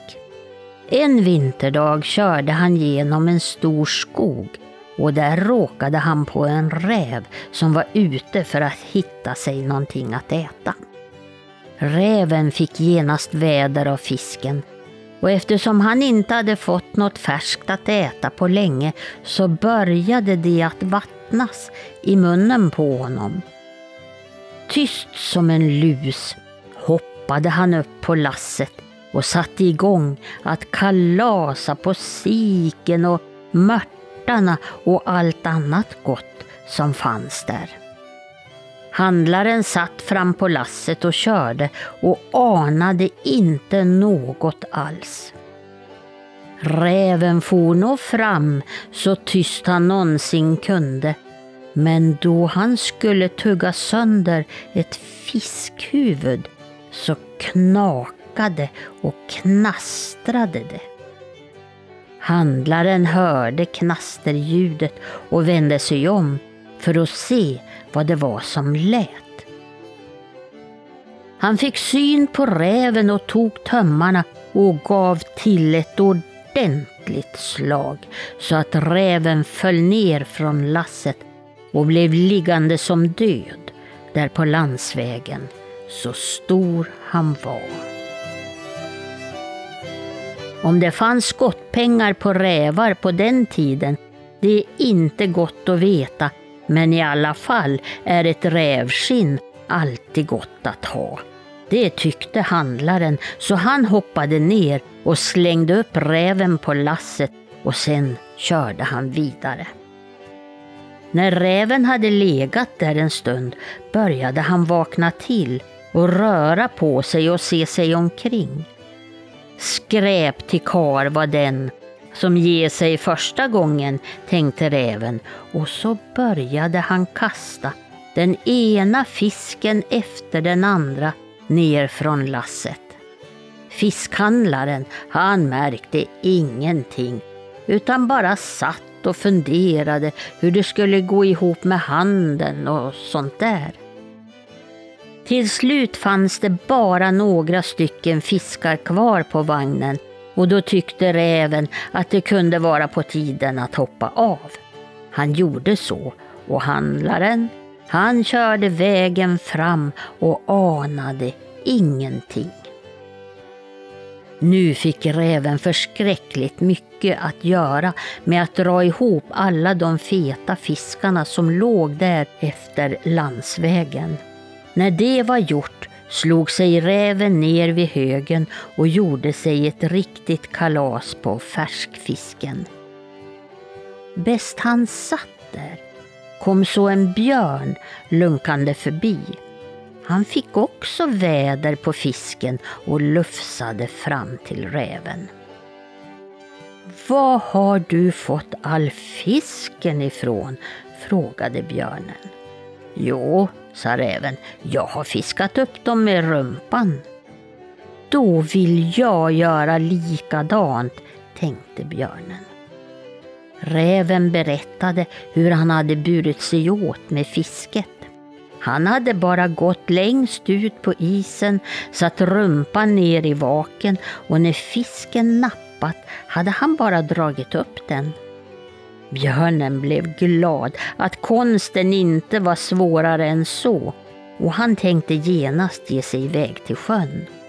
Nå, nå, nå, vänta en liten stund, ropade räven. Än har du inte hört allt. När fisken kommer och nappar ska du inte dra upp för fort, för då kan fisken släppa taget. Du ska ge dem tid att riktigt bita fast i svansen, men sedan ska du dra upp och så fort du någonsin kan. Björnen tackade för alla goda råd och lufsade ner till sjön och gjorde precis som räven hade sagt. Och när han hade hållit rumpan i vattnet en bra stund så kändes det att det var en fisk som var där och nappade och björnen var glad. Men eftersom räven hade sagt att han skulle akta sig för att dra upp för tidigt så satt han kvar där ändå en bra stund. Till sist tyckte han att det kändes som om fisken nog skulle kunna sitta ordentligt fast. Och då ryckte han upp det värsta han kunde. Förskräckligt så ont det gjorde. Men när björnen vände sig om och skulle ta fast fisken satt en stump av rumpan fast där i isen och sedan den dagen har björnen varit stubbsvansad. Ja, det är inte lätt att vara björn i de här sagorna. Han blir alltid lurad. Stackars björn. Och jag tänkte så här nu Lars, för att vi tycker lite synd om björnen för tillfället. Mm. Så ska vi, nästan, ska vi nästan vända på detta, för det finns faktiskt en variant. Det finns en berättelse, en sån här eh, fabel, där det faktiskt blir tvärtom, där björnen eh, kommer ut segrande. Ja, men och låt det spännande oss med den, den. ja, och det här är till och med så att det är den första tryckta boken i Sverige någonsin som det här förekommer Oj. i. Det är en bok från 1483 som heter Dialogus Creaturarum Moralisatus, som betyder skapelsens sedelärande samtal. Och i den här, det, det är en massa fabler, men en av dem handlar om björnen och vargen. Och den här gången så ska vi ge björnen vinsten då. Björnen kallade till sig vargen och föreslog att denna skulle förse honom med föda under sommaren, mot att vargen i gengäld skulle få sova och bli omskött hos honom i idet under den bistra vintern. Vargen gick med på detta och jagade av alla krafter för att föda både sig själv och björnen, som nu tog ledigt och levde gott utan att anstränga sig. Björnen höll sitt löfte och tog med vargen in i sitt bo. Men då det inte fanns något att äta blev vargen både ledsen och hungrig och kände sig lurad. Han, han påtalade detta, men björnen svarade Sitt här med mig och sug på ramarna om du vill, annars kan du ge dig av. Besviken återvänder vargen till skogen och formulerar sensmoralen som sedan ja, finns alltså, lite överallt, att man ska se upp för vänner som man inte har prövat. Mm. Så det, det, här är, det tycker jag är jättekul, för här är, här är faktiskt björnen som är den som vinner. Och i den här, nu kan jag inte visa den här eftersom vi... Men det är ju också en, en, en bild som finns med i den här, sedlar, den här tryckta boken på vargen och björnen som tittar på varandra. Och vargen med sitt lilla eh, elaka leende nästan. Ni kan ju se den bilden på våra sociala medier. Ja, precis. Vi kan lägga ut den där. Här är också en detalj som vi faktiskt inte har hunnit varit inne på än, som vi nästan höll på att glömma bort i det hela. Det står att björnen eh, suger på sina ramar. Och det här är inte taget från ingenstans. Mm. Utan det här är något som förekommer i folktron ganska långt fram. Det, det, finns idéer om att björnen, för att man tänker sig hur ska, den, hur ska björnen klara att ligga i det under hela den här tiden, utom att äta någonting. Då tänkte man att den suger på ramarna. Och så finns det vissa, vissa idéer om att den till och med har en tapp som den stoppar upp i ändtarmen. Mm. Och liksom förseglar allting. Och därför kan den komma ut fetare, säger man till och med ibland, än vad den var innan den gick och la sig. Så att den liksom bara blockerar allting. Men just det här med att den suger på ramarna. Och det är ännu äldre än det här 1483. Det går tillbaka redan till Aristoteles på 400-talet. Så att det är en jättegammal idé om att björnarna suger på sina ramar. Och får liksom näring den Jaha. vägen. Ja, man, man kan ju inte förklara det på många andra sätt eftersom björnen ligger där i idet hela vintern och inte har tillgång till någon annan mat. Nu läser jag för Ulvetand och Björne Ram att om intet röra skall min boskap, varken smått eller stort, utan nu jag sätter dem så långt bortom Dårfjället där svanen svartnar och korpen vitnar. Amen.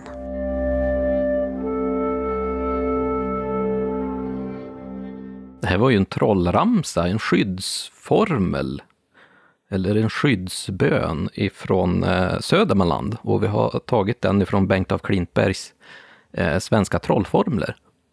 Ja, och det finns ganska många skyddsformler mot rovdjur överlag. Och björnen räknas ju i trollformlernas värld in här.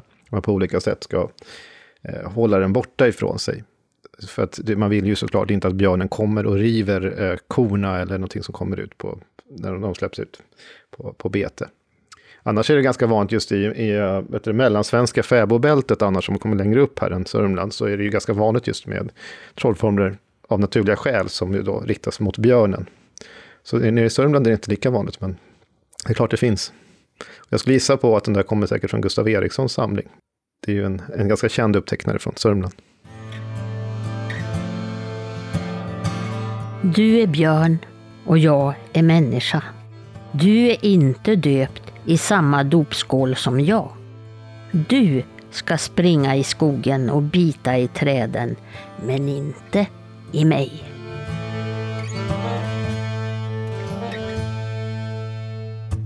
Det här avsnittet med, med björnen är ju väldigt roligt och, och väldigt personligt för mig själv, för att det det kanske inte alla som vet, men jag kommer ifrån en, eh, ett samhälle som heter Björna utanför Örnsköldsvik här uppe i Ångermanland. Och just ordet björna, eller namnet björna, kommer ju från två ord som är ihopslagen.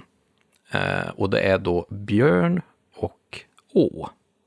Så att från början så var det björnå, men sen då blev man ju lite less och tog bort den där pricken, så då blev det björna till slut. Och det är baserat på att vi har en å som heter Lillån som går genom vårt samhälle och sen att det här är ett område här eh, som har väldigt mycket björn på markerna. Eh, så det är väldigt roligt att även idag så eh, formar björnen sina spår i både, i både namn och, och orter och kanske främst idag också i populärkulturen. Eh, I visor till exempel, och böcker och, och filmer. Vi har ju en ganska känd melodi eller visa som heter eh, Mors lilla Olle. Eh, och där förekommer ju en björn till exempel. Ja, precis. Och det var ju en fin övergång till eh, Alice, Alice, Alice Tegnér heter hon. Beteckningar av Elsa Beskow, är det kändaste här som om Mors lilla Olle. Pojken som möter björnen. Men den är verklighetsbaserad. Och det är någonting som är ganska, ganska intressant och spännande. Och då ska jag titta på, här står det att att det hände så att en dag i augusti 1851 var en som hette Marta Jonsdotter, hustru till en Erik Jonsson i Särna socken, tillsammans med sina tre yngsta barn. Ingen hette Olle, men de hette Margareta, Jon och Erik. Var ute på sitt fäbodställe sju kilometer från hembyn. Deras kreatur gick i vall och eh, en tacka med två lamm eh, sprang bort och saknades. Och då, lämnade, då gick de iväg för att leta efter de här. Och eh, på en, vid andra sidan på en bäck så, så trodde de att de hade sett de här tre fåren och sprang dit. Men det var inget får, utan det var en björnhona med två ungar. Och den femåriga Jon, han repade ris och blåbär och försökte mota bort den största björnen för att kunna bjuda ungarna blåbär. Så att, eh, och morsan, mamman såg ju detta eh, och eh, blev ju livrädd, skrek och sprang dit. Och björnhonan fann det gott att rymma med sina ungar. Så inget mer hände. Men det här blev sen omskrivet, både i pressen och sen blev det liksom delar i en del berättelser som kom ut kort därefter. Och det här var ju minst 30 år innan eh, Alice Tegnérs text kom till, så att hon har förmodligen då läst om detta i tidningar och andra sätt och sen har liksom utbroderat det. Så att verkligheten bakom är ändå ett riktigt björnmöte här med pojke som faktiskt är och plockar blåbär och möter den här. Vill egentligen mata den lilla björnungen. Det var ju jättespännande. Det, ja. det, det, visste jag faktiskt inte och själv när jag var liten så gick jag och sjöng på den där äh, låten väldigt ofta kan jag säga. Jag, jag, tror många av oss har, har sjungit på den där vid något tillfälle. Mm. Det är en väldigt fin liten ramsa. En fin liten sång. Men du sa populärkulturen och jag menar, björnen har väl fått en väldigt stor plats där. Och någonting som, ja vi kanske inte ska gå in i detalj på det, men det är ju teddybjörnen och hur den har kommit till. Och få av oss är det väl som har växt upp som inte har kramat en teddybjörn i våra dagar. På ett eller annat sätt. De där har ju kommit i många olika former och de går ju tillbaka också till amerikansk president och sådär. Men eh, namnet alltså, Teddy. Men eh, just nallar är ju någonting som har blivit också populärt, för de har ju något helt annat. Det här kanske inte är styrkan hos björnen man tänker på, utan det är den här, de ser snälla och godtrogna ut och pålitliga och man kan ha dem i vått och torrt. Många vuxna har ju, i vuxen ålder har man ju svårt att slänga sin favoritnalle. Eh, och många av de där nallarna har ju också blivit föremål för populärkulturen. Alltså för eh, egna, eh, egen litteratur och berättelser som jag tänker då inte minst på Nalle Puh. Som ju är en nalle, men ändå inte. Eller på Paddington som en annan känd nalle som också får ett eget liv. Jag tycker något som är väldigt fint med Nalle Puh, det är i berättelserna för, om honom så finns det att när Christopher Robin förklarar det här, att det inte bara är en nalle, Mm. Och han, eh, han skulle inte vara en vanlig teddybjörn, utan han säger så här då i översättning. Ni förstår att Pu faktiskt är levande och uträttar saker och ting. Medan en teddybjörn bara är en leksak som sitter och gör ingenting. Så Nalle Puh är ju, han gör ju faktiskt saker, så hur kan han vara en teddybjörn? Ja. Och vi som har växt upp med Nalle Puh så vet ju att, ja, han älskar ju sin honung, eller honung som man säger, och sen så är är det fullt med liv i. Den har till och med jämförts med eh,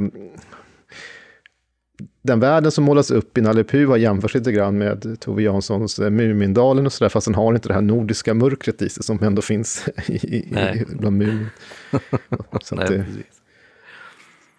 men, det, men det tycker jag är väldigt fascinerande. Det, vi kan nog sitta här och rabbla upp ganska många av populärkulturens älskade mm. eh, Yogi Bear och, och sådär. Alltså alla möjliga björnar som vi kan komma på som på något ett eller annat sätt eh, har, har betytt någonting för oss när vi har växt upp som ju är viktiga i populärkulturen. Men det, jag tänker också, det finns ju en hel del läskiga eller negativa bilder av björnar som också eh, finns i populärkulturen. Jag tänker ibland på Gösta Berlings saga.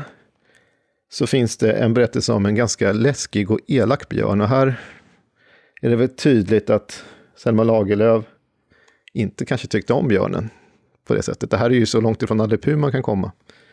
Det, det, det står att eh, det är någon slags oheliga djur som bor i skogarnas mörker, alltså de här björnarna som skrivs här. Och citat, vilkas käkar är väpnade med hemskt glimmande tänder eller vassa näbbar, vilkas fötter bära skarpa klor, som längtar efter att klänga sig fast vid en blodfylld hals och vilkas ögon glimma av mordlust.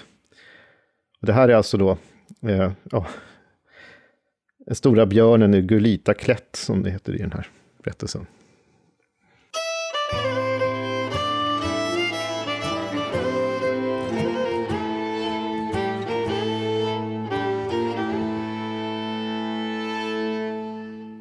Men du hade ju så, du hade själv äh, mött Björn, har du ju berättat vid ett tillfälle. ja, jag har, jag har ju faktiskt mött en björn eh, och jag har sett flera björnar vilt också. Och det beror lite grann på att jag bor bo på den plats som jag bor på.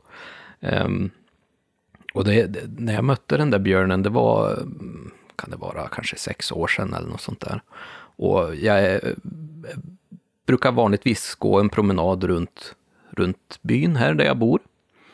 Eh, och man kan gå runt hela byn eh, för att det går liksom en väg runt hela. Då.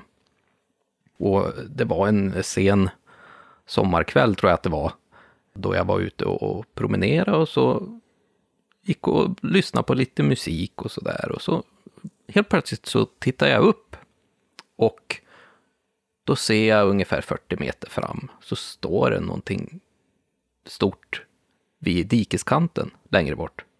Och jag tänkte, vad hela friden är det där? Men så upptäckte jag ju precis, jädrar, det är ju en björn. Och de brukar prata om det här med att få björnfrossa och det kan jag faktiskt förstå. Eh, och våra skandinaviska björnar är inte särskilt stor egentligen. Eh, de har inte så hög mankhöjd och sådär, men man får en otrolig respekt när man ser den här björnen. För man tänker att eh, här framme står det ett djur som kan slå ihjäl mig om den skulle vilja. Men eh, det var ju bara att stanna upp och så hälsa lite e-, enkelt och så gå lite sakta bakåt då. Eh, och den där björnen tittar ju på mig och, och tittar åt andra hållet också. Och så till slut så började den lufsa över vägen då, som jag skulle gå emot och försvann ner i riset. Och sen efteråt så kommer två stycken minibjörnar också eh, och smög över vägen också. Så det var en björnhona med två ungar. Eh, och det var väldigt, det, det, är väldigt häftigt att få möta en björn vilt faktiskt. Eh, även om det, man kanske inte vill göra det alla gånger. Eh, man vill göra det under kontrollerade former, men det är fantastiskt häftigt ska vara glad att du hamnade där du stod, där du stod, där du stod, att du inte hamnade mellan björnhonan och ungarna. Precis, precis. Det är ju oftast när björnarna känner sig hotade, eh, som att de skulle kunna vara en potentiell fara, men många, många gånger när man är ute i skogarna så kan det finnas en björn där, men den visar sig aldrig. Utan den vet att du är där innan du själv är där. Precis, och jag tänker, en film som säkert många här har sett som tittar eller lyssnar på detta, det är ju Grizzly Man. Mm. Och den dokumentären är ju fantastisk på många sätt och det visar ju hans sätt att tro nästan att han var en björn själv då, som det handlar om en... Eh, han dog ju sedermera av en björn som åt upp honom. Men det var ju en grizzlybjörn som inte hörde till liksom, de som var vana vid han. För de kände mm. till honom och han visste att han skulle hålla ett visst avstånd och sådär. Men det var ju en sjuk björn som hade kommit in där som, till det, det territoriet. Så, mm. så det säger vi ganska mycket också. Jag menar, grizzlybjörnar är väl än, ännu värre än våra brunbjörnar här. Men i vilket fall så kan han ändå leva en stor del av sitt liv bland dem, utom att egentligen vara i fara, förutom tills det kom en sån här, ja, som de, de beskriver i dokumentären, och sjukbjörn kom.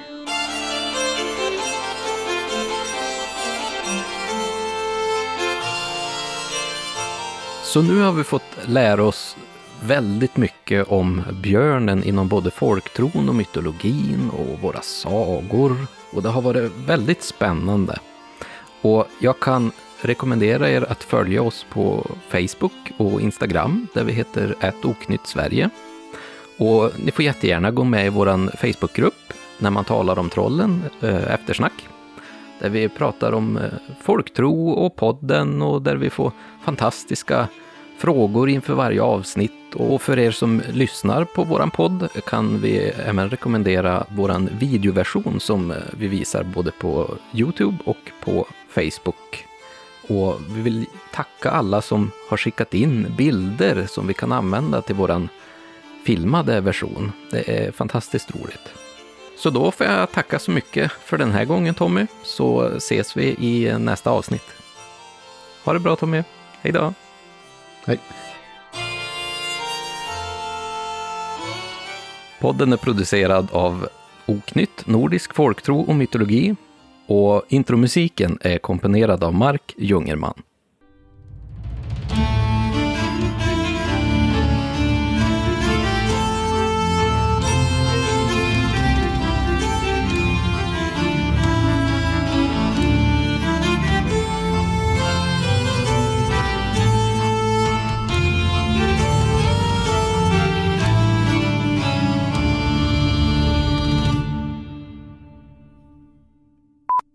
Uh, vad ska vi gå in på se? Jag ska ta min nästa energidryck här. Ja, gör det. Du skulle, du skulle verkligen behöva en sån här. Ja, Hitta de här energikola, fem spänn styck på Coop. Jag kommer inte kunna sova.